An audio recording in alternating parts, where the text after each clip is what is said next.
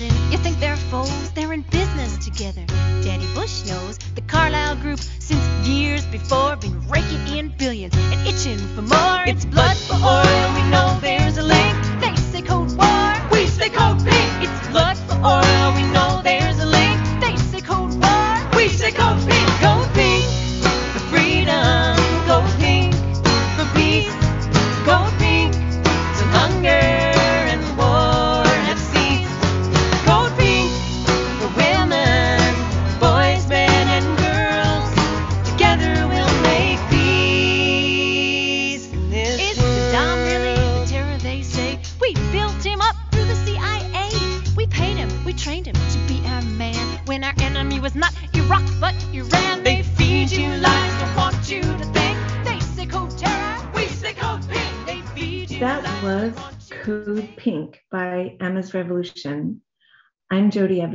Co founder of Code Pink. Welcome to our Code Pink radio show presented by WBAI in New York City and WPFW in Washington, D.C., both part of the awesome Pacifica network of stations born out of the peace movement in the 40s and supported by you, the listeners. It is so necessary to the possibility for peace to have a place on the airwaves where we can expose the imperialism and violence of those in power. This week, Code Pinkers were busy across the country, but I just want to raise up Nancy Mancias and many of the Code Pinkers joined Winona LaDuke and more than 2,000 water protectors to stage nonviolent actions to halt the construction of Enbridge's Line 3 toxic tar sands pipeline in Minnesota. They joined with many Indigenous leaders across the country who came together to call on Biden to stop the construction of the pipeline and protect water and land while honoring the Anishinaabe treaties. It was Minnesota's largest ever anti pipeline mobilization. Can you believe it? Over a thousand people marched with Indigenous leaders to the headlands of the Mississippi River for a treaty ceremony at the site where the pipeline is proposed to cross. It's proposed to cross on the headwaters of the Mississippi River. I mean, do you know how many times these pipelines leak? Anyway, further south, um, over 500 Indigenous people, allies, and sub- celebrities shut down an active Line 3 pump station in a massive direct action in solidarity with the Giniw Collective. Um, it's a group of Indigenous women, two spirit led frontline defense group um, that Tara Houska um, is at the leadership of. So um, on Monday at daybreak, hundreds of land defenders reached the two inlets Line 3 pump station. Some climbed ladders or locked themselves to equipment, while others blockaded the entrance and held the space. Jane Fonda, Winona LaDuke, Tara Houska, Catherine Keener, Rosanna Arquette, Taylor Schilling, and Big Wind um, all gave remarks from inside an active pump station um, where the water protectors were um, occupying the station. Uh, Tara Houska said, Our mother is calling out. It's time for us to listen, to do the work, to remember how. It's also time for us to stand with our words. The situation is urgent. It requires urgent response. Response. Find your bravery, find your community, find your truth. Stand with us and stop line three. And I feel like her words speak to us not just about protecting the water, that we can have clean water to drink, but it's so important to, as we, you know, talk about war and peace, that we all need to be standing up to say no to war and no to the money that's flowing to war.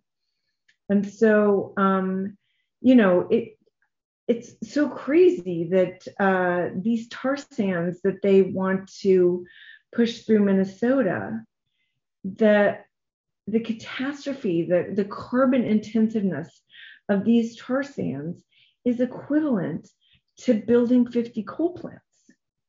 Now, you know, China's part of what we're talking about today, and China made a pledge just a month ago to close down their coal plants.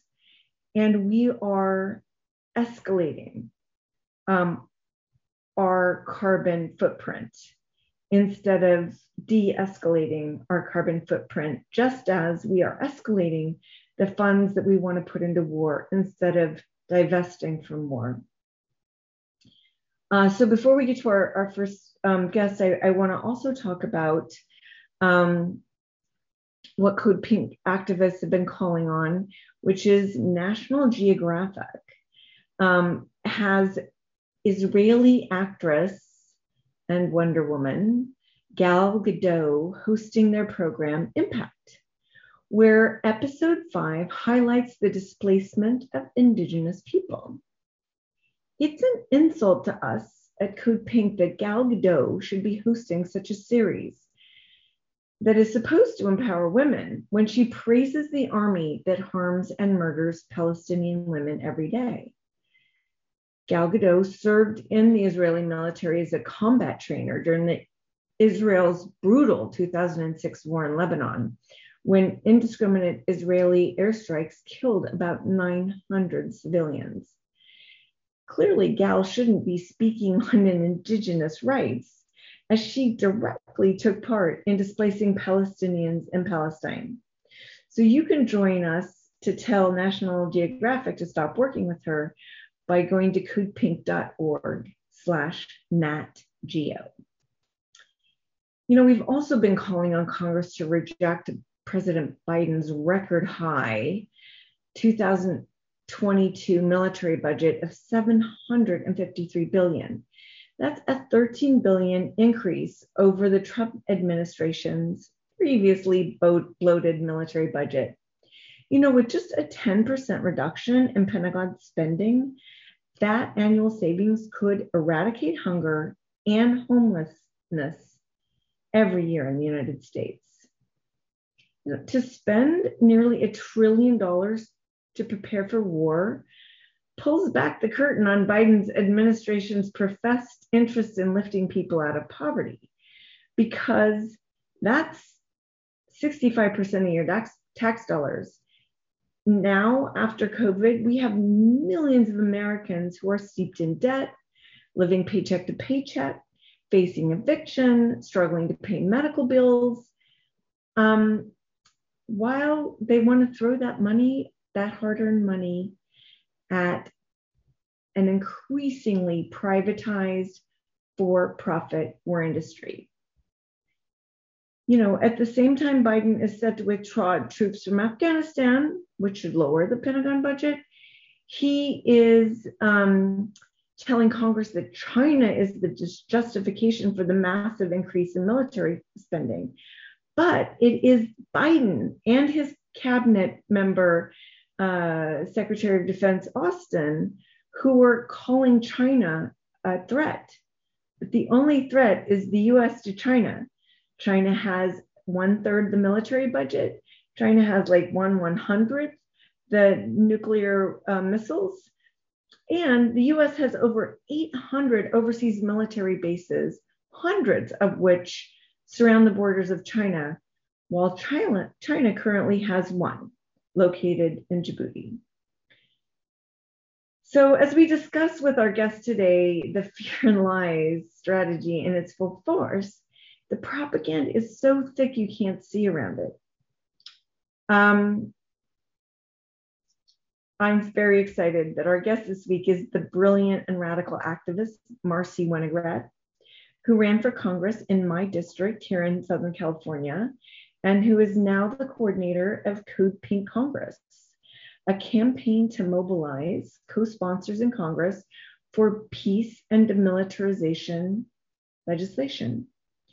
She has read the US Innovation and Competition Act of 2021 that is so aggressive towards China, and she's here to help us understand it.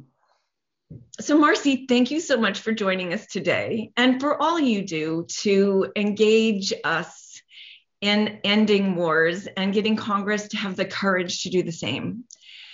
So you just said you read a new bill this weekend that's 1,445 pages long.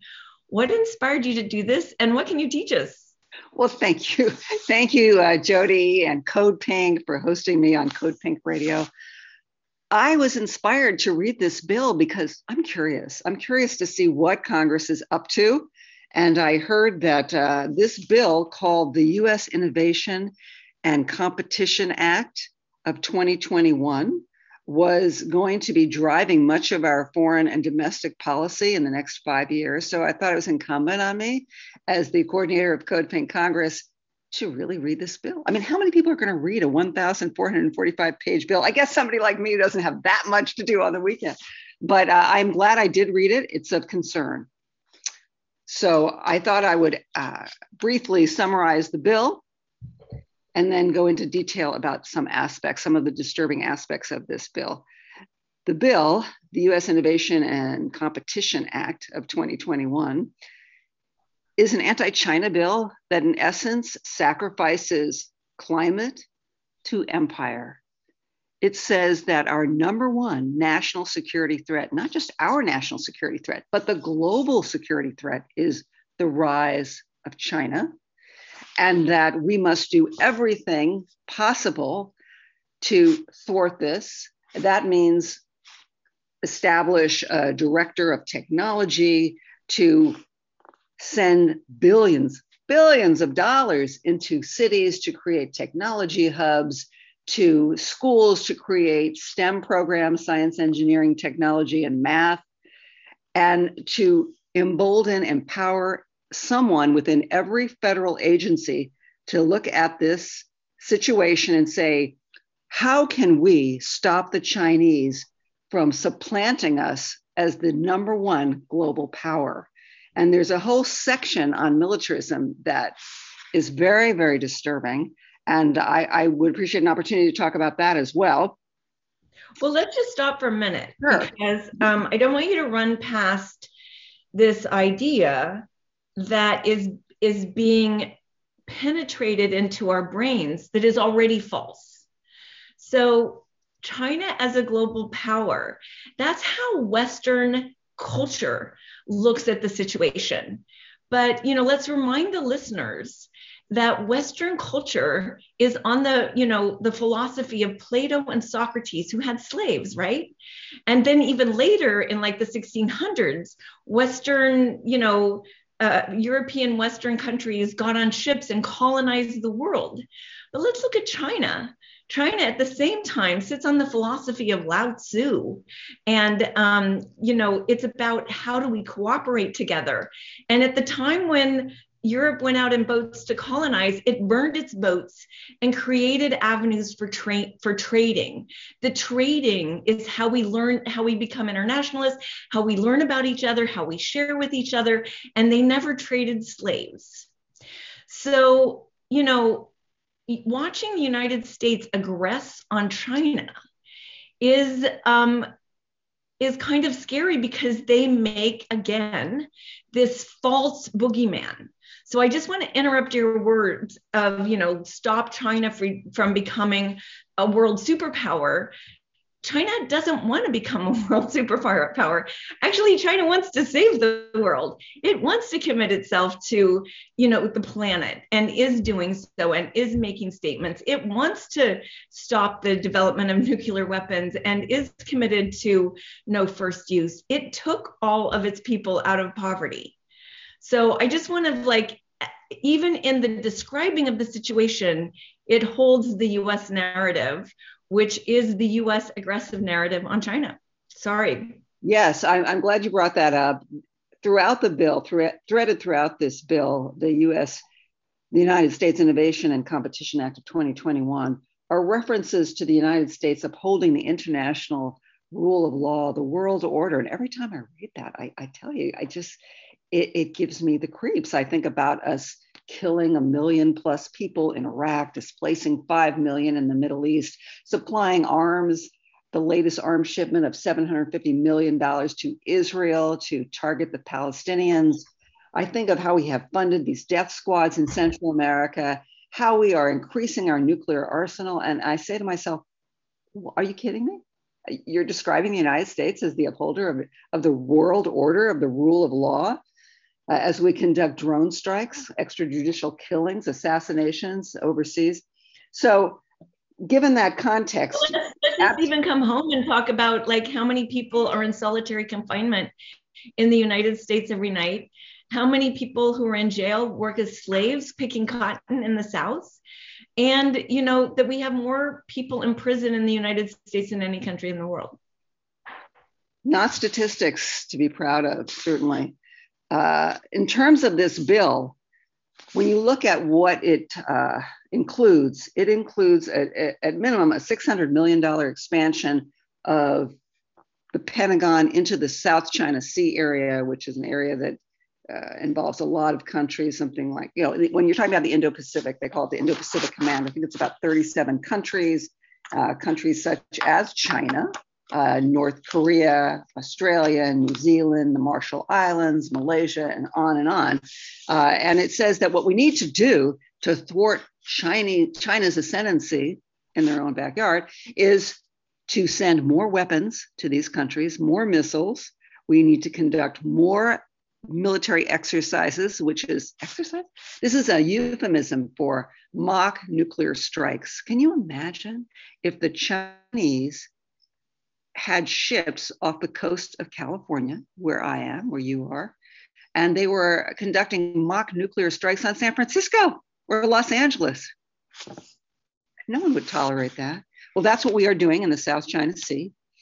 And it says that we need to ensure that we have combat credible forces that are forward deployed in the waters in these countries surrounding China. This legislates militarism. Uh, we already have the National Defense Authorization. This goes one step beyond. It's a five year plan. So the, the whole section on militarism is of grave concern to Code Pink, to anyone who, who wants to see envision world peace, particularly in the face of a climate crisis. Which brings me to my next point, which is that a few months ago, climate envoy John Kerry sat down with the Chinese leaders and negotiated a climate agreement, which said two things. The United States and China would work together to ensure, or rather strengthen, the implementation of the Paris Accord, Paris Climate Accord. And secondly, that we would work together on long term strategies for carbon neutrality. I read this bill, 1,445 pages of the US Innovation and Competition Act 2021. I didn't read one word about this agreement that was only negotiated back in April between John Kerry and the Chinese leaders. In fact, there's just, I, I, would say maybe there are one or two, three possible sentences that mention diplomacy or, or respect for bilateral agreements. But by and large, I think this bill is a big kick to the curb for John Kerry. Uh, here we are facing an existential climate crisis, rising sea levels, famine, extreme weather. We're looking at massive displacement of climate refugees. And the bill is talking about how we have to compete with China at every level. We have to militarize. We have to build up our uh, artificial intelligence capabilities. That's a whole other subject. well, does the bill mention that we have lost every war that we have fought in Asia against much smaller uh, countries? Um, and that we just lost two wars in Afghanistan and Iraq and spent trillions of dollars destroying the planet, people's lives, and communities in whole segments of the world. Where does it mention that? It never mentions that, Jody. That was conveniently left out.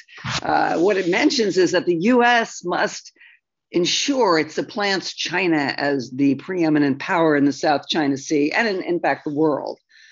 I think that we. You know what's interesting about this, Marcy, is mm-hmm. that in the last 20 years, um, while the US has spent all these trillions of dollars on war, destroying and destroying and destroying, um, the, in that same 20 years, um, the standard of living has gone up 8% every year for a Chinese citizen.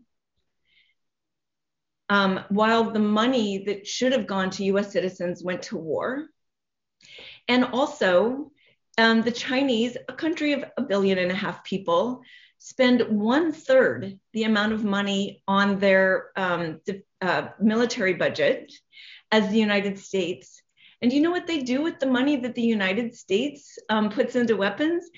They give free education and spend a lot of money on r&d that hasn't happened in the united states in a really long time which i think is what the united states is waking up to but instead of solving the problem and saying let's take the money from war and invest in our people this doesn't sound like they've learned that lesson no, what they have done is they have folded two bills into one bill. The, the bill that Ro Khanna, our Congress member in Northern California, had authored the Endless Frontiers Act, and this other bill, uh, the, the, hawkish Senator Robert Menendez of New Jersey authored, the Strategic, Competition Act. They folded it into this one bill, the U.S. Innovation and Competition Act 2021, uh, and they they have infused this bill with anti-China rhetoric. It's really like a, a manifesto of hate, as I read it, against uh, 1.4 a, a country that that includes 1.4 billion people, as you mentioned, that is the world's leading exporter and that owns a trillion dollars, over a trillion dollars of US debt. Can you imagine if the Chinese sat down and read this manifesto of hate and said, you know what? We're going to call in our debt, the principal on our debt. The dollar, the US dollar would plummet and slow our economy to a crawl. Apparently, that is not a consideration or it's not a concern. What is of utmost concern is that the US maintain global hegemony on every level. And so, according to this bill, we're going to have people in every department of the federal government looking at how can we compete with China? What can we do to stop China's rise? It, it's as though they forgot to drink their coffee in 2013 when the Chinese initiated the Belt and Road Initiative and have suddenly said, oh my gosh, China is going to be connected with 70 countries from Asia to Africa to Europe with ports and roads and airports and railroad tunnels. And what are we doing? We're investing in war. We're bombing them. We're droning their citizens. Yes. yes. And um, so, we're doing the exact opposite. But I, isn't there something in the bill that says if a country um, takes a loan from China, the US won't give them aid? Yes, I mean I couldn't quote that offhand, but there there is there are clauses about uh, we don't want any loans going to China for this Belt and Road Initiative, and that we we want to build up our partnerships with financially and militarily with those nations that are and, and islands in that are in the surrounding neighborhood of China. Well, how dangerous is that? Uh, kind of, we, we think about the bully in the in the schoolyard. You're an amazing teacher. Um, this really feels like the bully in the in the schoolyard, where it's like divide and conquer. When we know that is a fail, we know that is what is part of the war economy. And if we are going to get to peace, we know the only way is global cooperation. So here we are about to spend all this money on a fail uh, it's not like a, a fifth grader, a, a, kindergartner could tell you this is a fail. It ends in failure. And this is, um, you know, this is actually, you, you said global hegemony. Um, it was Rumsfeld back in the 90s who wrote a paper um, with the plan for the US to have global hegemony. And when that was printed or released or like somebody leaked it, all the media everyone laughed and was embarrassed and ashamed. And now it's the Biden blueprint. What has happened in those 30 years? It's as though Congress, the leadership in Congress, I'm talking about Senator Schumer, uh, Senator Menendez, it's as though they, and I believe elements and you know people within the Biden administration are on steroids in their concern about China as a competitor. And I hope people take a long, hard look at this bill. I'm, I'm, concerned, you know, they've thrown in a lot of language to try to pull in progressives. Uh, they, they have said uh, they're going to pump all this money into STEM programs, science, technology, education, math, in historically Black colleges. That yes, but you know, at the same time, they're going to those historical Black colleges and poaching on the Black women in the STEM program to work for the defense industry. I'm not surprised. it's really horrible. It's a whole program. It is. And there needs to be a lot of education around this bill. I just hope we have time. You know, I hope they don't uh, try to jam it through and, and Biden signs it before anyone even knows that it happened. Uh, some of the language, I just want to read some of the. Here's a here's a sentence from the bill. The United States leads the free and open international order. right. Uh, this bill, it, it, looks like it was written by some holdovers from Dick Cheney's office, you know, the neocons. Uh, it's Trump on steroids, really. You know, really, it Trump he like. scapegoated the Chinese.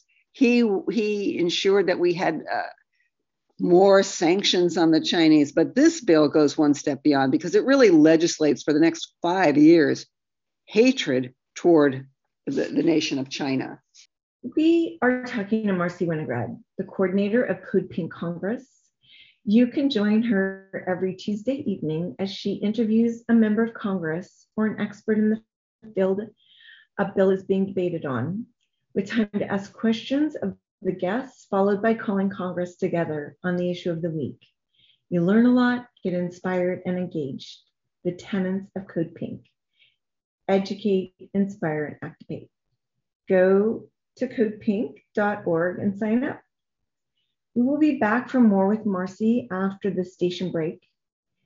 You are listening to Code Pink Radio, coming to you through Pacifica Radio's WPFW in Washington, D.C and WBAI in New York City. I hold my head up high, even though they try to break us. They can't shake us, take us to the edge so we can jump on their terms. They can't make us like ghosts, we disappear. Return like a leap year, we become the atmosphere of all that they once feared. I'm the lion and the deer, so I hold my head up high, even though I try to break me. I can't shake me, I'm the open sky. I leap Repeal all that forbade me. I'm your king, I'm your lady. Not scared of what awaits me. Your shady arrogance needs a makeover to face me. I entered all your I never disappeared. Transformed the atmosphere of all that I was feared. I'm the smallest molecule in a universal gear. I'm wide awake as I fly away where the wide awakes while you tide away over all the lies that you hid away in the day to day. We're a passageway to another world. It's just yesterday in an alleyway trying to lead astray, but we're underway to the Milky Way. What? Maybe if you're cold inside,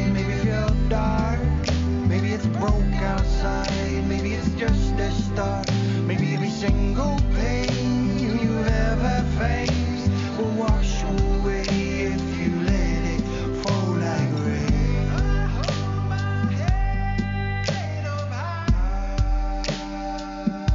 Let it fall.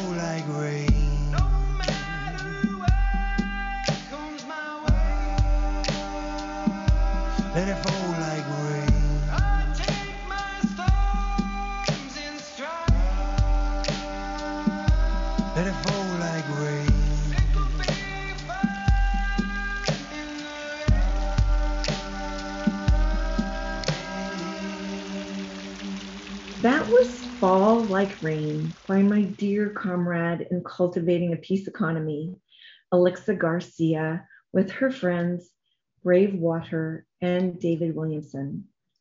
Alixa has delighted those of us in the streets with her music and poetry as half of Climbing PoeTree.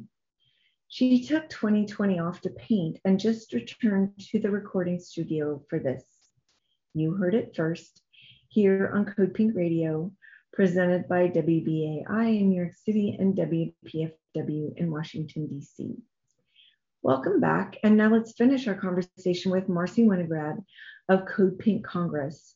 She has been unpacking the US Innovation and Competition Act of 2021, which, as we heard, is an aggressive attack on China and more money for weapons and war instead of the cooperation we need on issues like climate chaos. So, Marcy, I, you know, I've been kind of watching this for a year when I started to hear the lies um, about China.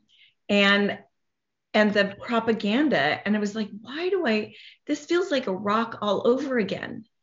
And you're talking about a bill of a lot of pages that nobody reads and they're going to vote on. And it's the same war powers act that nobody read and that we're still suffering under you know what 18 19 years later and why why do these bills get rammed through? Why why do members of congress surrender to what they know is wrong? I mean first of all you know a, a, a thinking adult would never make a decision based on fear or hatred or lies.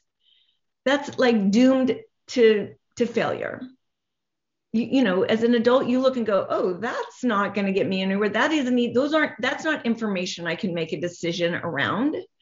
And i think there's even a lot of lies inside that bill you know about oh yes. I read one lie. It's it accused the the, the chinese for violating the Nuclear Non-Proliferation Treaty by doubling their nuclear arsenal, and then went on to say that the United States lives up to its treaty obligations under the NPT, which is an outright lie. Here we have, with Biden's blessing, the Pentagon, the Department of Energy going forward with a plan for nuclear rearmament that includes 600 new intercontinental ballistic missiles to replace 400 underground silos in states such as North Dakota, Colorado, Montana, Wyoming.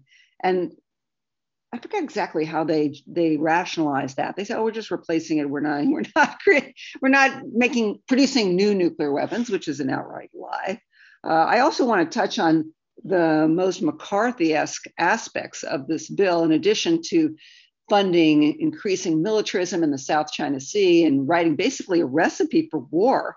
Uh, the bill domestically says that grants should be withheld from colleges that partner with what they term Confucius Institutes, uh, government funded education that would teach Chinese language and culture.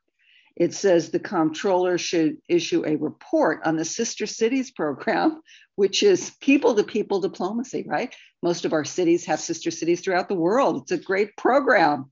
Uh, and there are a number of sister cities actually in New York itself, where Schumer uh, is from, the, the state he represents, that are already sister cities, but uh, with China. Sister cities with China, yes. Um, yes, people to people diplomacy. Um, I want to just go back to the university thing you mentioned. So I was just looking into the fact that um, there are some university departments, um, uh, political science departments that were failing and needed money and the State Department and the um, and the military came in, fully funded them and took them over to militarize political science. Wow. So just FYI, why would they be suspicious that that could happen if they hadn't already done it themselves? It seems like they're looking out and looking at the world through the lens of who they are instead of the lens of peace and cooperation that basically most of the rest of the world desires. Yes, the uh, there's a, an Association of American Colleges. I read initially supported this bill because of all the money, the billions it would plow into science, technology, engineering, and math. But now are stepping back and saying we're not sure about this bill. We don't like this bill because it's going to inhibit our partnerships with countries like China uh, to to develop programs climate programs, right, that are going to address a crisis that faces us, an existential crisis with the, with the climate. Uh, so, so we see already some of the support eroding. I read that there's a Republican caucus, the largest Republican caucus in Congress, that doesn't like all the money, the federal money that's being plowed into private programs they have no problem with the militarism, but they don't like this idea of plowing 100 billion or 50 billion into cities to develop technology hubs. They're probably concerned also that these cities might go blue, right?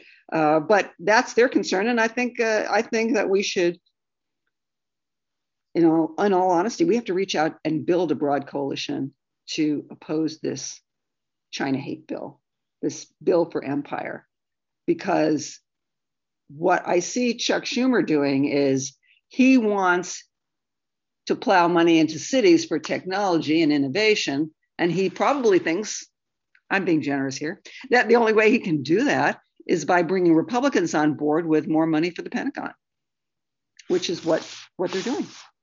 Well, but you also mentioned that it goes into private um, hands, um, which also, um, you know, how does that keep from the growing inequality that we're, witnessing?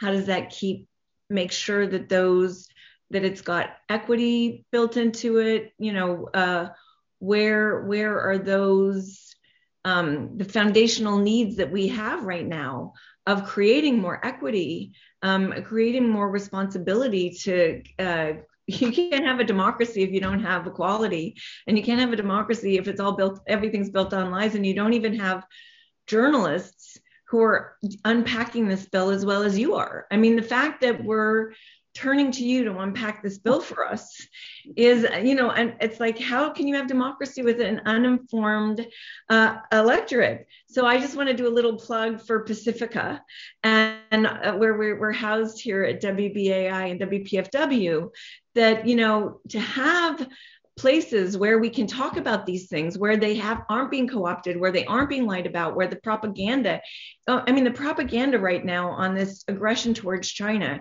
is really insane. You can watch a headline uh, full of lies come out and be printed everywhere that has no relevance in the truth and so, you know, Marcy, I'm so grateful that you took the time to read this bill and to share it with us. Um, what what can we t- tell the audience to be doing right now? First of all, I think everybody should show up to Marcy's Tuesday nights. They're amazing. Um, there, she brings on an, a, a special guest every Tuesday night. It's uh, five o'clock on the West Coast, eight o'clock on the East Coast. You can figure out the other times in between. And we get an hour of this kind of teaching, of really in depth understanding of the issues that are important to us in the day, and then who we need to talk to about affecting them. And then the last hour, half hour of the call is literally all together on Zoom, making phone calls to our member of Congress and our senators with you know the phone number and what to say right in front of us and shared. And then we shared the stories of what we got and who we moved and what the you know fun stories about doing it together. So it's a it's like being in the room and calling congress together. Um, so you can find out how to join if you go to codepink.org and it'll be on the homepage slider. Marcy what else can we do? Yes, well, and also you can go to codepink.org backslash codepink congress and sign up there to join us every Tuesday night. Thank you for the plug, Jody. Uh, when we host Code Pink Congress, I host it with my co-host Medea Benjamin, co-founder of Code Pink, and Hania Jodat Barnes of Muslim Delegates Alliance. Uh, we are going to be talking in the future uh, about more about this bill and China, as well as reaching across the aisle to push back on endless military, seemingly endless militarism and how we can uh, generate interest within the union movement, the labor movement, to transition out of the weapons industry. Back to the bill for a minute and what we can do to try to stop or at least amend the most egregious portions of the US Innovation and Competition Act of 2021. Uh, I would suggest, first of all, please do share the article that I co authored with Medea Benjamin. It's on Common Dreams, and it's called Schumer's Anti China Bill sacrifices climate for empire. And the reason why I said climate for empire is because China and the United States are largely responsible for about half of the carbon emissions in the world.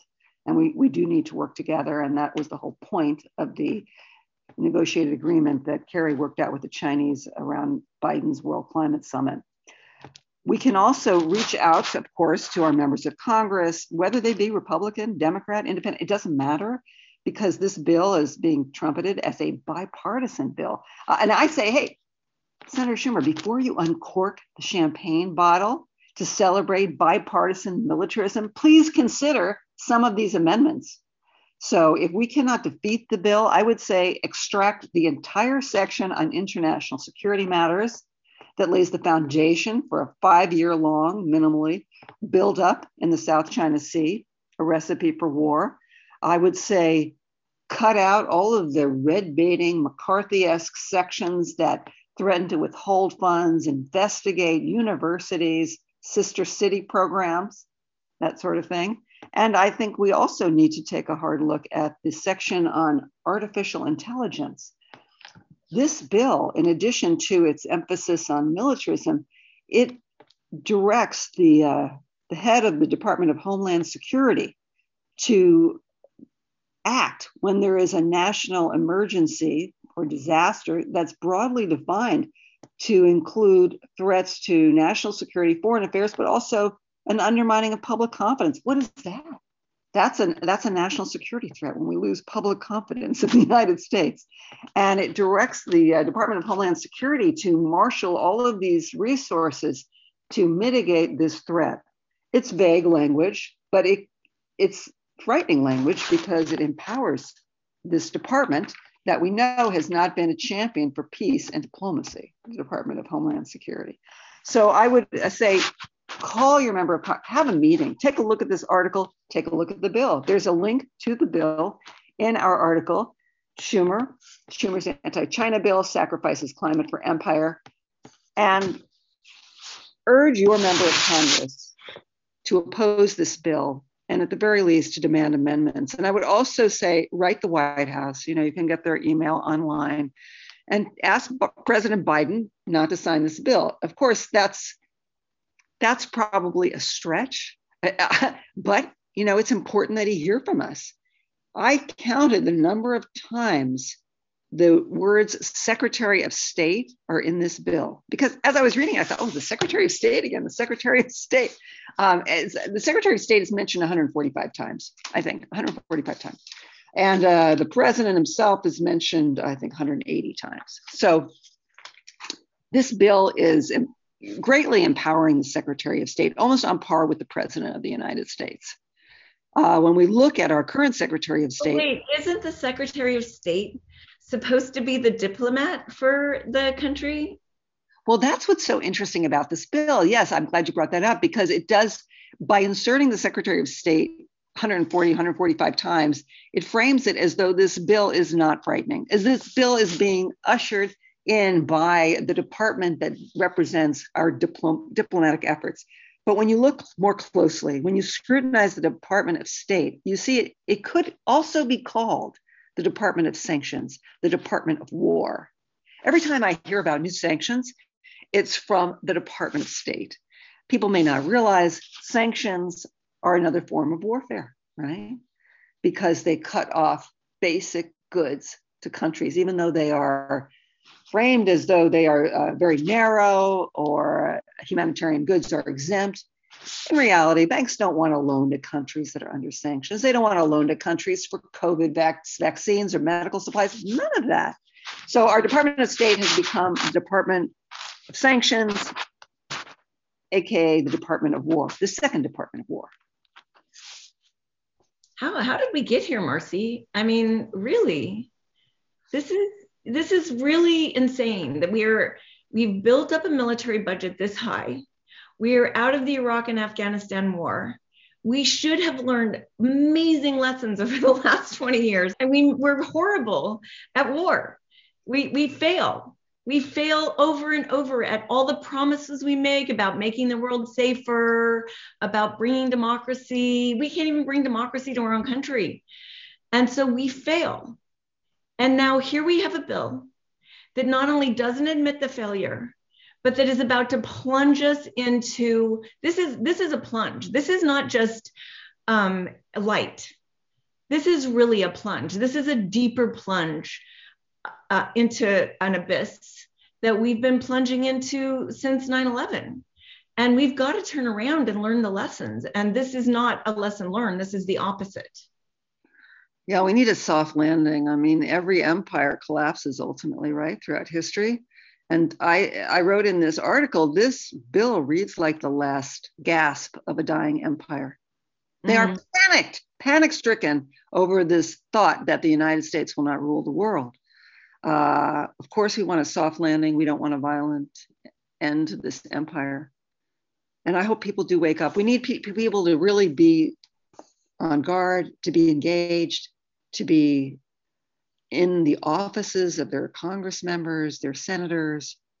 Uh, unfortunately, you know, we have big money on the one hand. You have a, a military industrial complex, the five, the five biggest military contractors help me out here General Dynamics, Boeing, Northrop Grumman, Lockheed Martin. and there's one more. Uh, anyway, they have plowed a ton of money to buy members of Congress, to buy senators.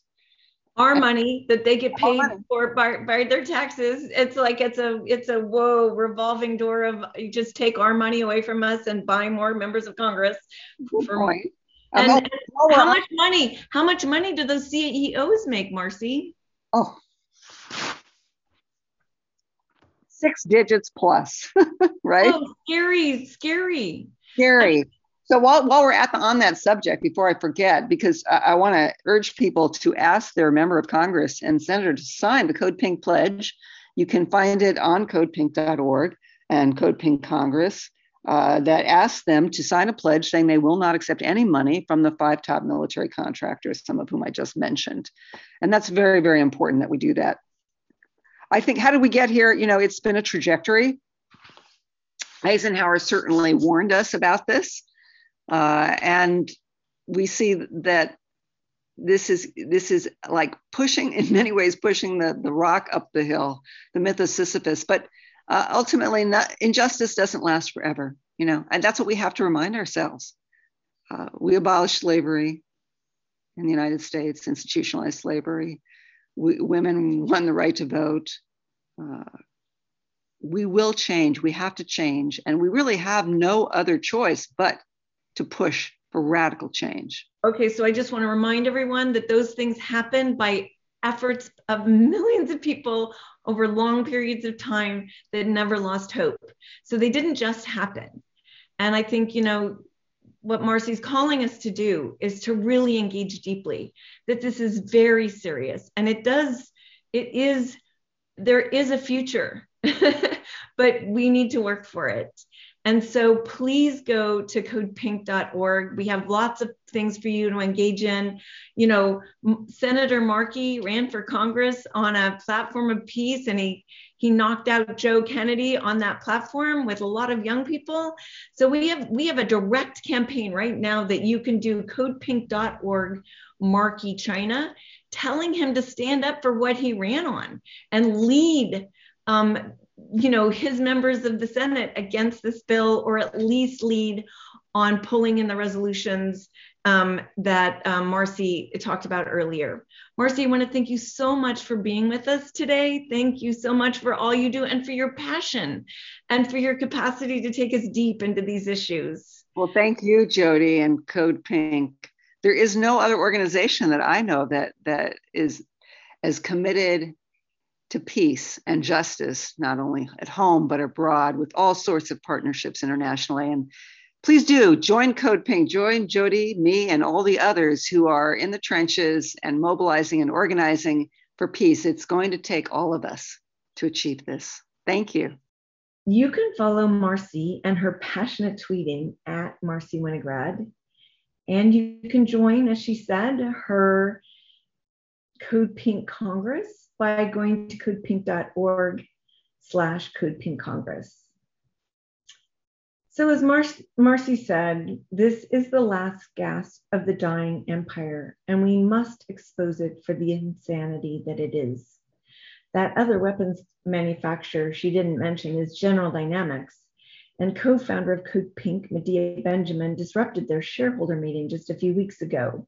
She asked the CEO, Phebe Novak, how she feels about personally making $20 million a year through a business model that thrives on conflict, death, and destruction. She mentioned a 200 pound General Dynamics bomb that hit a Yemeni marketplace, killing 97 civilians, including 25 children, and asked what is the moral justification for flooding the Middle East with more weapons when the region is in desperate need to end conflicts, especially the ones General Dynamics profits from. Medea brought up the unethical revolving door between the company and the government and pointed to General James Mattis as a perfect example. Mattis, who was at the meeting, was on the board before becoming Trump's Secretary of Defense. And at the May 5th shareholder meeting, he was voted back on the board. Medea also brought up the company's involvement in Trump's detention of children at the US Mexico border, accusing the company of profiting from children locked in cages. The CEO said that was not true and suggested a meeting between her and Medea to clarify the company's positions. But Medea has been asking for the meeting, and so far it's crickets. General Dynamic is one of the world's largest arms manufacturers with a long lasting contract with Saudi Arabia, estimated at $1.3 billion worth of weapons to the country waging a war on Yemen that has already killed an estimated hundreds of thousands of innocent civilians. The company's arms sales to despotic regions in the Middle East only contribute to the ongoing conflict and the humanitarian crisis in the region, which creates strong resentments towards the US and contributes to the rise of violent extremism.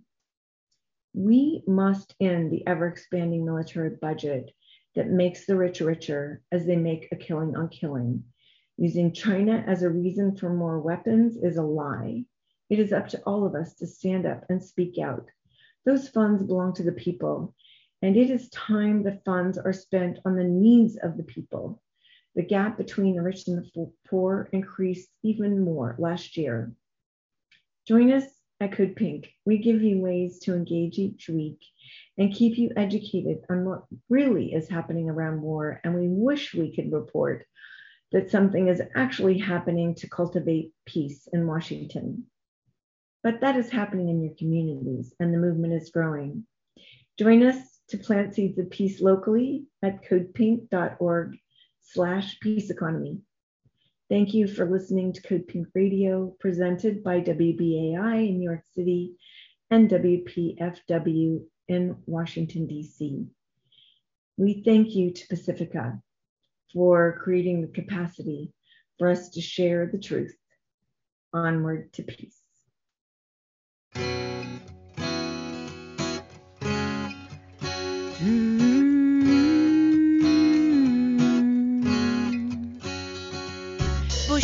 Bin Laden, you think they're foes? They're in business together. Daddy Bush knows the Carlyle Group since years before been raking in billions and itching for more. It's blood for oil. We know there's a link. They say Cold War. We say Code Pink. It's blood for oil. We know there's a link. They say Cold War. We say Code Pink. Cold